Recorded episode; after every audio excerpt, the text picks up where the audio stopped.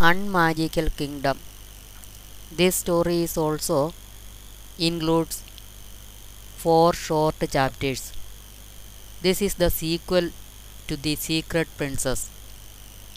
Now we can hear the chapter 1. Once upon a time, there were two unhappy children who lived in a beautiful magical kingdom. Their names were James and Emily, and they were brother and sister. They were also a prince and a princess. They had two royal parents who loved them very much Queen Noel and King Edward. As far as I am concerned, there are far too few stories about magical kingdoms and uh, that sort of thing today. I say, bring those stories back, and the sooner the better. Where was I? Oh, yes. If you do not know the magical story of Noel and Edward, you can read all about it in a bedtime story called The Secret Princess. Now, but we can hear it in the previous story. I will tell you just a little bit about them. Queen Noel and King Edward were only young children like you yourself. When they one day jumped into a sewer to rescue a queen from the fire breathing dragon, they became a real prince and princess, grew up, got married, and became queen and king. When they inherited the old queen's magical kingdom. Anyway, even though James and Emily had a whole magical kingdom to roam around and play in plenty of toys, fat little ponies to ride, and fast bicycles to scoot around on. They were still unhappy. Why? Because they had no other children to play with. Now we shall know that even though we love our brothers and sisters, they can sometimes get on our nerves, and it is best to have a few friends out there to keep the tension down for everyone involved, particularly parents. So, even though James and Emily continued to play together every day, they argued constantly and were driving each other crazy. On evening, on one evening, their mother, the queen, threw up her hands in the exasperation and exclaimed, If you two cannot get along together, then I will have to separate you. No more playtime together. Then both the children were sent to bed early.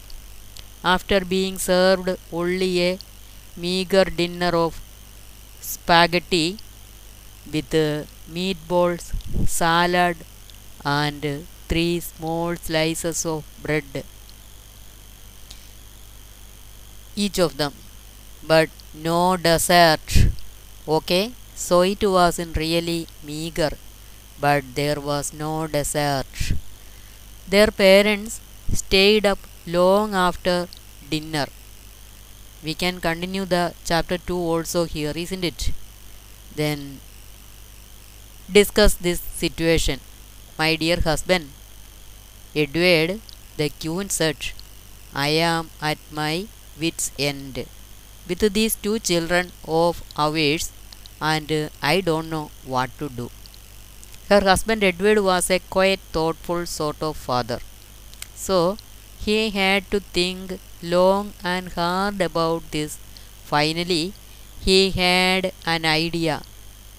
I think we should send them into our old world so they can learn how other children amuse themselves in an unmagical kingdom.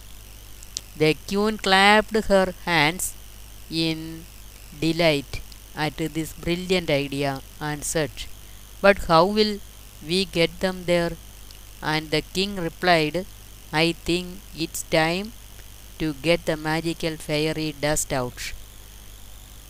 So they sprinkled a bit of the fairy dust on each of the children that night and to bed having the most restful, deep, relaxing sleep they had known in many a night.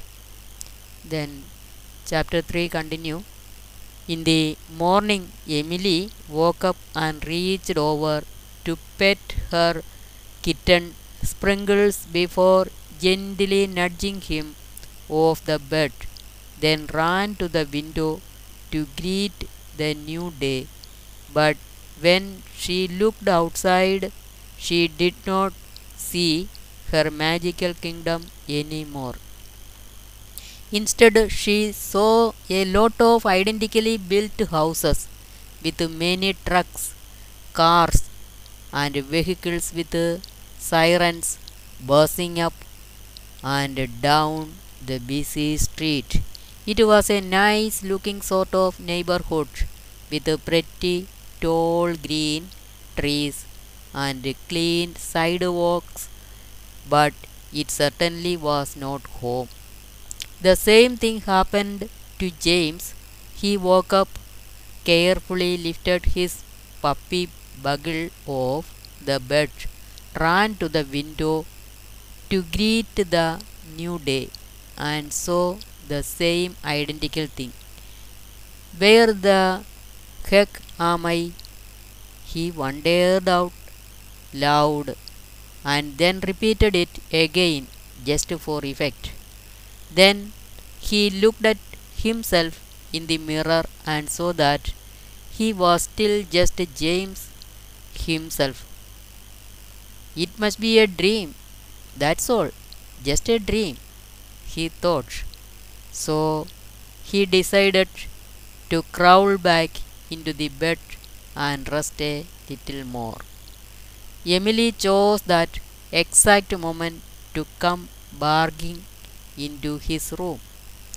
James announced. She announced excitedly, We are in home anymore. He ignored her and pretended to be asleep. Get up. Look outside, Emily insisted. She grabbed his shoulder and shook it. James just groaned and turned over in bed. Go away, Emily. You are so annoying. And anyway, this is all a dream. Emily persisted until her brother was wide awake. With a weary sing, he finally got up and peered out the window again, and then he blinked. I shall be damned, he said in amazement. Then he said it again just for effect. The two of them quickly got dressed and ran outside to see what had befallen them. The chapter 4 also we can read. Conveniently for this story, anyway, it was a Saturday. So all the children who lived on that street were home from school. Some were playing hopscotch, some were playing hide and seek, and some were drawing pictures on the sidewalk with chalk.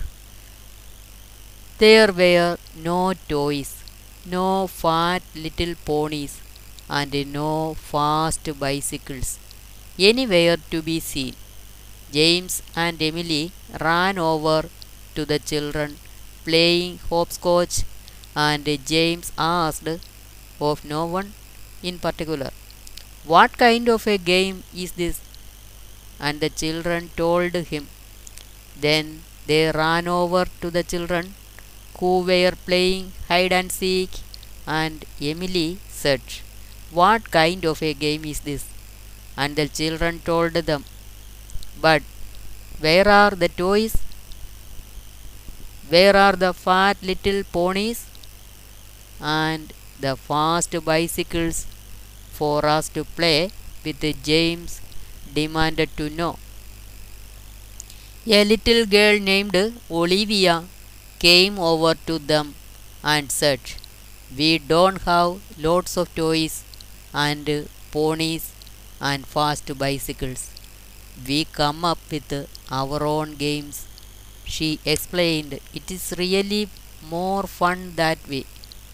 Olivia smiled up at them so endearingly that both James and Emily turned a bit red in the face in embarrassment. It did not take long for them to join in with the other children, and James and Emily spent a lovely afternoon playing all sorts of games that required only their wit, stamina, and an upbeat attitude to have a good time, and boy, they sure did. By the end of the day, they were both filthy, barefoot, disheveled, exhausted, and very, very happy. The fairy dust was beginning to wear off, and soon they found themselves transported back to the magical kingdom, where their parents were eagerly waiting for a full report. How was your day, children? The queen asked, and both James and Emily exclaimed, It was awesome. King Edward did not say anything, but he smiled behind his newspaper. After that, there was no more fighting or bickering, and James and Emily played happily together. And with the help of a little fairy dust, they returned to visit their new friends as often as they could. This was the end of the story.